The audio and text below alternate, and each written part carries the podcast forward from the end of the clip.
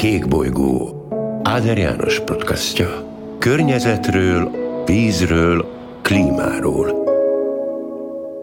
Jó napot kívánok, tisztelettel köszöntöm a podcast hallgatóit. Vendégem és beszélgető társam ezúttal Hárfás Zsolt, atomenergetikai szakértő, energetikai szakmérnök.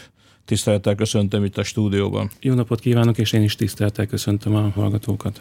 Amikor készültünk erre a beszélgetésre, látszott, hogy egy alkalom kevés lesz hiszen az energetika problémát, az energiaellátás problémáját, ezen belül az atomenergia használatot, a fosszilis energia használatot, a megújuló energiák használatát szeretnénk alaposan körbejárni, néhány téfitet eloszlatni, és néhány részlettel reményeink szerint a hallgatók tudását gyarapítani. Az első részben az atomenergia használatáról fogunk beszélni, de mind a két részhez kötődik szerintem két fogalomnak a tisztázása, és enélkül nem érdemes elkezdeni a műsort. A két fogalom, mit értünk alaperőművek alatt, és mit jelent a zsinór áram. Mind a kettő fogalom tisztázása nagyon fontos kérdés, hiszen, mint mondta, az emberekben nagyon sok olyan tévhit is van az energetikával kapcsolatban, amiket el kell oszlatni, hiszen nagyon sokan meg vannak arról győződve, hogy kizárólag megújuló energiaforrásokkal, különösen nap és szélerőművekkel lehet ellátásbiztonságot garantálni, de hogyha megnézzük a magas tényeket, mert én mindig azt szoktam mondani, hogy a magas tényeket kell megnézni, akkor azt láthatjuk, hogy ez csak egy hamis illúzió, amit egyes zöld politikusok szoktak híresztelni. Itt alapvetően arról van szó, hogy alaperőművekre mindenképpen szükség van, még akkor is, hogyha a napi szélerőműveket egyre nagyobb részarányban tesszük be a villamos energia rendszerbe, hiszen azt látni kell, hogy ezek időjárás függő megújulók, tehát csak akkor termelnek villamos energiát, amikor süt a nap is, vagy fúj eléggé a szél, és mivel nem áll rendelkezésre ipari mértékű energiatárolás sem az Európai Unióban, sem a világon, ezért feltétlenül szükség van olyan alaperőművekre, amelyek télen-nyáron, éjjel-nappal akkor is tudnak villamos energiát termelni, amikor éppen nem süt a nap, vagy nem fúj a szél.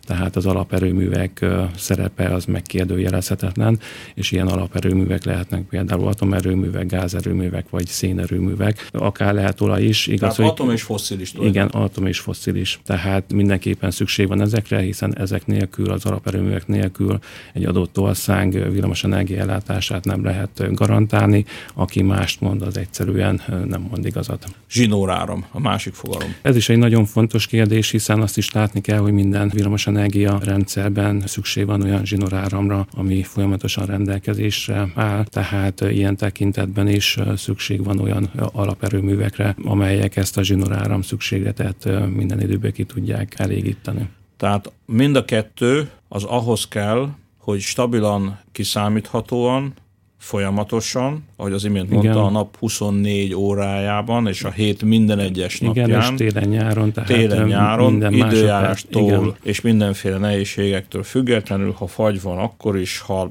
nagy vihar van, akkor is, de folyamatosan, megbízhatóan, ugyan annyit, tehát a beépített kapacitásának megfelelő mennyiségű 200 megawatt, 500 megawatt, 1000 megawattnyi áramot termeljen az a bizonyos alaperőmű, és ez nélkülözhetetlen. Ilyen értem egy kicsit elébe is ment a második kérdésnek, hogy a második kérdésem az lett volna, hogy lehet-e csak a megújuló energiaforrásokra építeni az áram ellátást. Erre a választ megadta, mert azt mondta, hogy csak erre nem lehet. Nem lehet, és erre mindig tipikus példának szoktam hozni Németországot, hiszen Németország esetében azt láthatjuk, hogy az elmúlt években, az elmúlt évtizedben folyamatosan fejlesztették a nap és szélerőművi kapacitásaikat. Jelen pillanatban is hatalmas kapacitások vannak ilyen szempontból beépítve.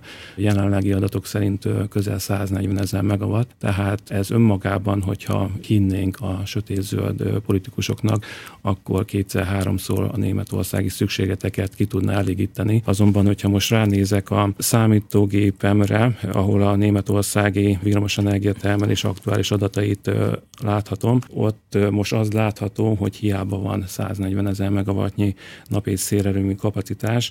Ezekből mintegy 20-25 ezer megawatt áll jelen pillanatban rendelkezésre, ami azt jelenti, hogy a német németországi villamosenergia rendszer stabilitása érdekében szükség van további olyan alaperőművekre is, mint a atomerőművek vagy a szénerőművek, és hogyha klímavédelmi szempontból vizsgáljuk ezt a kérdést, ugye azt tudhatjuk, hogy klímavédelmi szempontból a szénerőművek a legkárosabbak, és jelen pillanatban is Németországban a villamosenergia termelésnek a közel 30%-át a szénerőművek termelik meg.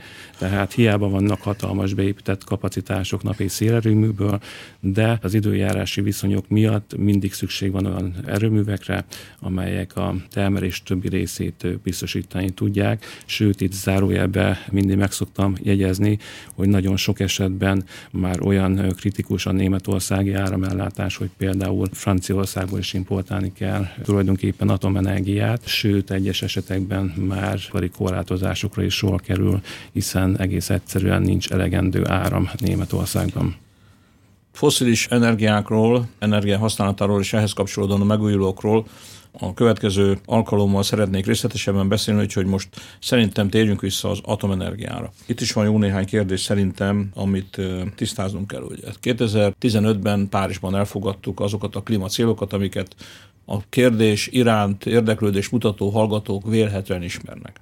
Az már a korábbi beszélgetésekben, másokkal való beszélgetésekben az már elhangzott, hogy minden fogadkozás ellenére a Párizsi megállapodás megkötése, aláírása, ratifikálása ellenére ma távolabb vagyunk a párizsi céloktól, és ez igaz volt egyébként az orosz-ukrán háború előtt, azóta egyébként ez a helyzet még súlyosabb. csak súlyosabb és rosszabb lett, tehát távolabb vagyunk ezektől a céloktól, mint az aláírás pillanatában voltunk.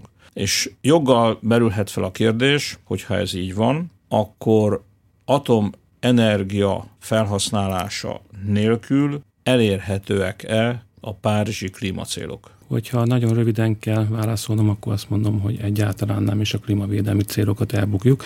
Hogyha egy kicsit bővebben szeretném kifejteni ezt a kérdést, akkor azt látni kell, hogy minden felelős nemzetközi szervezet egyetért abban, hogyha a globális klímavédelmi célokat el akarjuk érni, akkor ennek érdekében egyrésztről nagymértékben csökkenteni szükséges a foszilis részarányt, másrésztről pedig egyre erőteljesebben kell támogatni a klímabarát technológiának a elterjedését, és itt ugye alapvetően a villamos termelésben a atomerőművekre és a megújuló energiaforrásokra gondolok, hiszen már számos tanulmány azt is egyértelműen kimutatta, hogyha összehasonlítjuk az egyes áramtermelési módokat, akkor az atomerőművek a legkörnyezetbarátabb áramtermelési módok, hiszen a legkisebb például a széndiokszid kibocsátásuk sokkal kedvezőbb, mint például a nap és szélerőműveké. Ezt támasztotta alá például a tavaly megjelent tanulmány az ENSZ Európai Gazdasági Bizottságnak, hiszen az is egyértelműen kimutatta, hogy az atomenergiának a 1 kWh-ra jutó széndiokszid kibocsátása az átlagosan csak 6 g per kWh, és ezzel szemben például a naperőműnek a kibocsátási értéke elérheti a 83 g per kWh-t is, tehát nagyon sokan elismerik, nem csak szakemberek, hanem nemzetközi szervezetek is, hogy atomenergia nélkül és megújuló energiaforrások nélkül egész egyszerűen a klímavédelmi háborút elbukjuk, tehát nem szabad azt a hibás politikát követni, hogy a kettő között különbséget teszünk, hogy vagy az egyik, vagy a másik, hiszen mind a kettőre szükség van, minden egyes áramtermelési módnak megvannak a sajátos előnyei és rossz tulajdonságai is, de ettől függetlenül egy olyan egészséges energiamixet kell minden országnak létrehoznia, ami egyaránt figyelembe veszi ezeknek a energiaforrásoknak a előnyeit és hátrányait is, tehát atomenergiára és megújuló energiaforrásokra egyaránt szükség van. Amikor gimnazistáknak vagy, vagy egyetemistáknak tartok előadást, és ez a kérdés szóba kerül, akkor mindig azt szoktam mondani, hogy aki átmond, az mondjon B-t is. Tehát, hogyha azt mondjuk, hogy azzal az életmódunkkal és a fosszilis energia ilyen mértékű használatával, ami kialakult az elmúlt 50-100 esztendőben. Veszélyeztetjük a saját életünket, a saját jövőnket, veszélyeztetjük a föld klímáját. Tehát vissza kell szorítani a szén, a gáz és az olaj használatát, a fosszilis energiahordozók használatát, azt mondom, rendben van. Ez igaz, ezt mondják a tudósok. Na de ugyanakkor szükségünk van áramra méghozzá a lakosság növekedéséhez mérten jóval nagyobb arányban nő az áramfogyasztás, tehát nagyobb mennyiségű áramra van szükségünk az idén, mint tavaly, vagy tavaly előtt, és ez jövőre is így lesz, ez egy tendencia most már 20-25 éve. Tehát, hogyha azt mondjuk, hogy fosszilis energiától meg kell válnunk, nyilván itt kell egy átmenet, ez sem megy az egyik napról a másikra, ez rendben van, de közben az imént ugye ezt kétszer is hangsúlyozta, és szerintem mondjuk el harmadszor is, alaperőművekre szükségünk van. Ha kikapcsoljuk a fosszilist, a szenet, a gázt és az olajat, egyetlen alaperőmű marad, ami kiszámítható, és megfelelő biztonsággal termel nekünk energiát, ez pedig az atomerőmű. Most az atomerőműnél még egy dolgot szoktam elmondani, az első dolog a biztonság, a második a biztonság, a harmadik a biztonság, és utána jön minden más. Biztonságos az atomenergia, és akkor jöjjünk haza, biztonságos a paksi atomerőmű. Ezek nagyon fontos kérdések, úgyhogy megpróbálok minden egyes kis részkérdésre válaszolni. Először is valójában tényleg azt láthatjuk, hogy nem csak Magyarországon és nem csak az Európai Unióban, hanem az egész világon folyamatosan növekednek a energiaigények, és hogyha hozzáveszünk azt is, hogy olyan célkötőzések is vannak, hogy minél nagyobb részarányban teljesszük el az e-mobilitás vagy a hőszivattyús rendszereket, ezek még inkább fogják növelni a áramszükségletet az Európai Unióban is, tehát a jövőben feltétlenül szükség van egy olyan egészséges energiamix megalkotására az egyes országokban és ugye összességében a Európai Unióban is, mivel össze vagyunk kötve, amely egyaránt tudja garantálni az ellátásbiztonságot éjjel-nappal, télen-nyáron minden másodpercben. Tehát feltétlenül szükség van atomenergiára, megújuló energiaforrásokra, piacokra, azonban ez a kettő nem elég, hiszen ugye minél több megújuló van a rendszerben, annál több tartalékkapacitást is be kell építeni rendszerbiztonság szempontjából.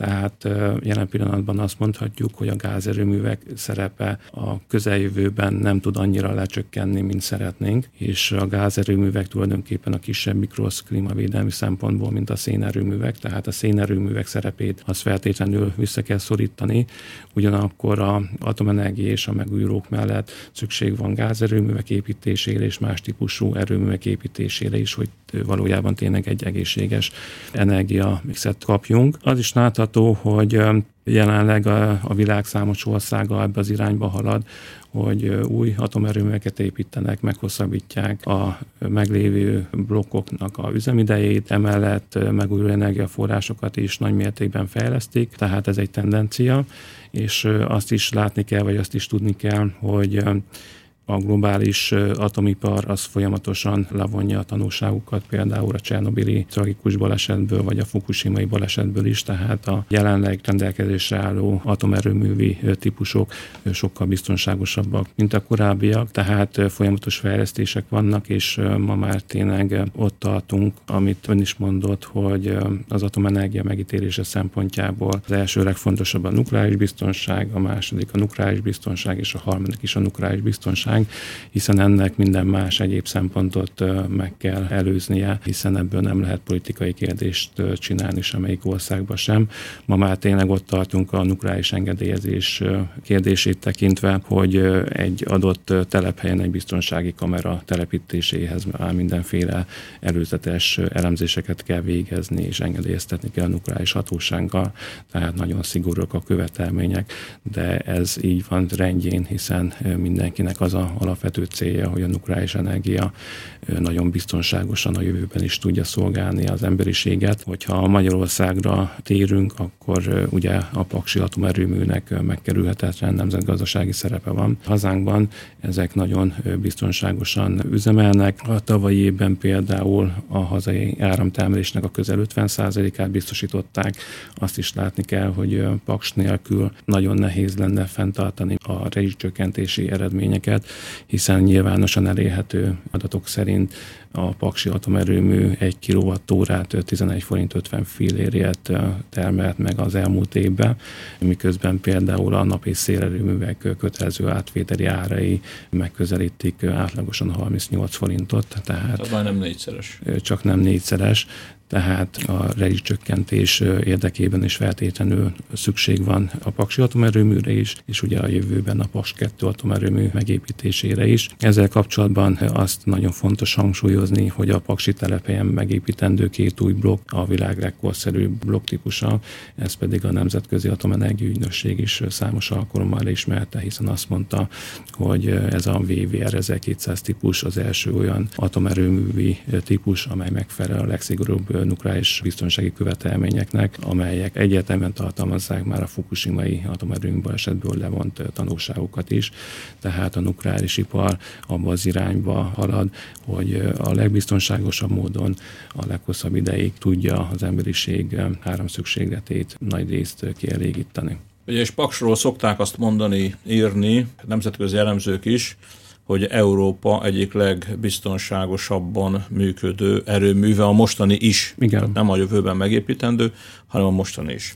Abban egyetértettünk, hogy a biztonság a legfontosabb az atomenergia használatánál. Egy dolgot már érintett, sőt, tulajdonképpen egy részelemében mindegyiket érintettük, de azért szerintem érdemes összefoglalnunk, hogy az atomenergia használatánál, ha vizsgáljuk az árat, vizsgálni kell, uh-huh. más energiaforrásokkal összevetve, ha vizsgáljuk a stabil ellátást, vagy kiszámítható stabil ellátást, melyik tud leginkább biztosítani, és vizsgáljuk azt, hogy a klímacélokhoz, tehát a széndiokszid kibocsátás, az üvegházhatású gázok kibocsátásának csökkentéséhez, melyik energiafelhasználás révén jutunk el leghamarabb, akkor az atom azt gondolom, hogy mindig az első. Fontos és kiemelt, ön azt mondta, hogy az első helyre kerül, hogyha ezeket a szempontokat egyidejűleg akarom érvényesíteni, már pedig, amikor arról beszélünk, hogy, amit az imént mondtunk, hogy ezeket a célokat el kell érnünk, el akarjuk érni,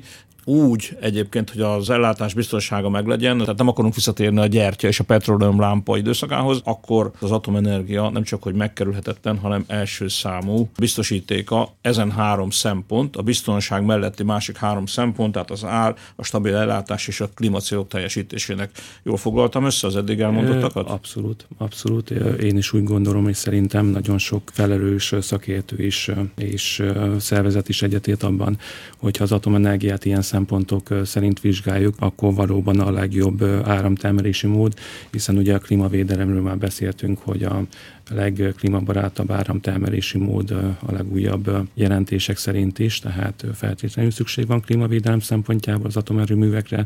Hogyha az árkérdést vizsgáljuk, akkor itt kicsit ketté választanám a kérdést, hiszen egyrésztről a nemzetközi hozzáértő szakmai szervezetek egyetértenek abban, hogy ha összehasonlítjuk az egyes áramtermelési módokat a teljes életciklusra vonatkoztatva, akkor jelen pillanatban is az atomenergia a legolcsóbb, és az a jövőben is így fog maradni.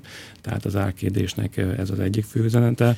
A ez má... különösen fontos a mostani energiárobbanást esetén, ahol egyébként elképesztő nyugodtan mondhatom, hogy mindenkit megdöbbentő áremelkedés történt az elmúlt fél évben. Egyébként a háborútól, az orosz-ukrán háborútól függetlenül ez már elindult korábban, ez egy zárójeles megjegyzés volt, tehát ebből a szempontból, hogy lehet-e, van-e olyan energia forrásunk, áramtermelő forrásunk, ami olcsóbban tud áramot előállítani, és ennek következtében akár a lakosság, akár a vállalatok felé alacsonyabb áron lehet az áramot biztosítani, az egy kulcskérdés, azt gondolom. Ez egy kulcskérdés, és szerintem nincsen az atomenergián kívül. És visszatérve kicsit a árkérdés második részkérdésére, azt is nagyon fontos látnunk, hogy árstabilitás szempontjából is az atomerőművek a legjobbak hiszen hogyha friss üzemanyagellátást nézzük, és azt mondjuk, hogy például megduplázódik az üzemanyagára, akkor az atomerőművek esetében ez azt jelenti, hogy az atomerőmű által termelt villamosenergia egység költsége csak 10-15%-kal fog növekedni. Ezzel szemben, hogyha egy gázerőmű esetét vizsgáljuk és megduplázódik a gázára, akkor az radikálisan meg fogja növelni a gázerőműben termelt egységköltséget, akár 70-75%-kal is, és itt zárójelbe hozzá kell tenni, hogy ugye az atomerőművet nem terhelik a széndiokszid kvótárak, ezzel szemben a gázerőművet terhelik, tehát ez még plusz költséget jelent, tehát ástabilitás szempontjából is az atomerőművek a nyerők, és hogyha ellátásbiztonság szempontjából vizsgáljuk, ennek is nagyon sok aspektusa van, akkor is azt lehet mondani, hogy nukleáris energia a legjobb, hiszen, mint már korábban mondtam, a atomerőművek télen, nyáron, éjjel-nappal minden másodpercben képesek villamos energiát termelni szemben a napi szélerőművekkel, amelyek ugye időjárás függőek. Ez az egyik része. Másrésztről a jelenlegi ukrán-orosz válság is rámutat arra, hogy ellátásbiztonságból az is nagyon fontos kérdés, hogy az egyes energiahordozók milyen módon és hogyan állnak rendelkezésre. Itt alapvetően arra gondolok, hogy a nukleáris üzemanyag készletezése az viszonylag egyszerű és kis költséggel megoldható.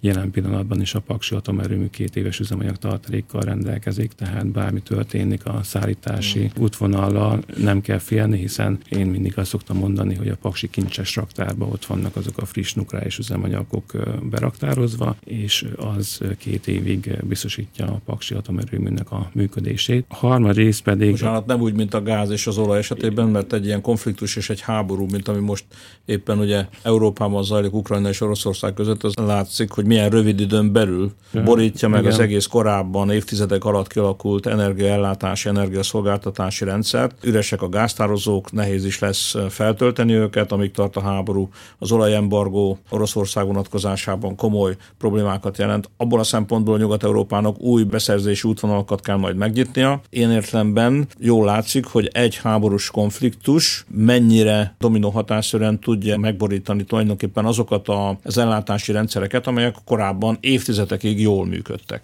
Igen, ez valójában így van, és még az ellátás biztonságra két gondolat. Azt is nagyon fontos látnunk, hogy ha szállítási útvonalakat nézzük mondjuk a friss nukleáris üzemanyag tekintetében, akkor számos alternatíva áll rendelkezésre, tehát friss nukleáris üzemanyagot lehet szállítani közúton, hajón, vasúton, de akár repülőgéppel is. Erre például az elmúlt időszakban volt példa, hiszen a ukrán-orosz válság miatt Szlovákiába és Magyarországra teherszállító repülőgéppel szállítottak friss nukleáris üzemanyagot, ezek rendben megérkeztek, és biztonságosan bekerültek a adott erőművekbe, tehát ez is ellátásbiztonságot növeli, hogy alternatívák lehetnek a szállítási útvonalba is, és nem is olyan régen készítettem egy gyors számítást arra vonatkozóan is, hogy például az atomerőműveket hogyan lehet értékelni a gázfüggőség csökkentése érdekében, és olyan eredményt kaptam, hogy például a Paks 2 atomerőmű, hogyha megépül,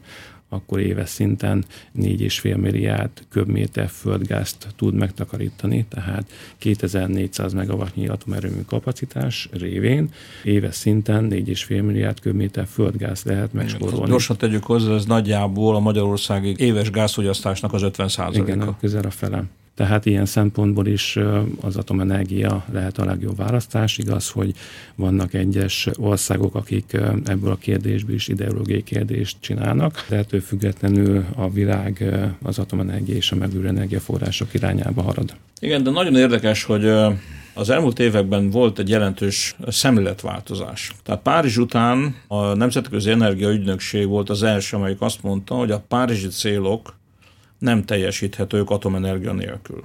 Aztán jött az ENSZ Tudományos Tanácsadó Testületének újabb jelentése, az IPCC-nek az újabb jelentése, és ott is azt mondták, hogy bizony az atomenergiára, ha teljesíteni akarjuk az úgynevezett kétfokos célokat, szükségünk lesz. Aztán jött az Európai Bizottság, amelyik tavaly azt mondta, hogy átmenetileg és a 2030-as, 2050-es célok elérése érdekében szükségünk lesz az atomenergiára, és ha országokat nézzünk, akkor két ellentétes példát látunk, az egyik Franciaország, Igen. ahol Macron elnök, amikor először megválasztják, a kampányában azt mondja, hogy 25%-át az atomerőműveknek be fogják zárni az ő ciklusában, Ugye az atomenergia adja a francia áramtermelésnek több mint a 70%-át, ha jól tudom, tehát a legtöbb atomerőmű Franciaországban működik. Most ehhez képest nem, hogy nem zárták be ezeket az atomerőműveket, hanem a második elnöki ciklus előtt, a második kampányában azt mondta, hogy újabb atomerőműveket fog Franciaország építeni. A rossz példát, majd Németországot majd külön szeretném mondani, csak itt egy rövid véleményt uh-huh. szeretnék kérni öntől, hogy a nemzetközi szervezetekben ez a szemléletváltás, ez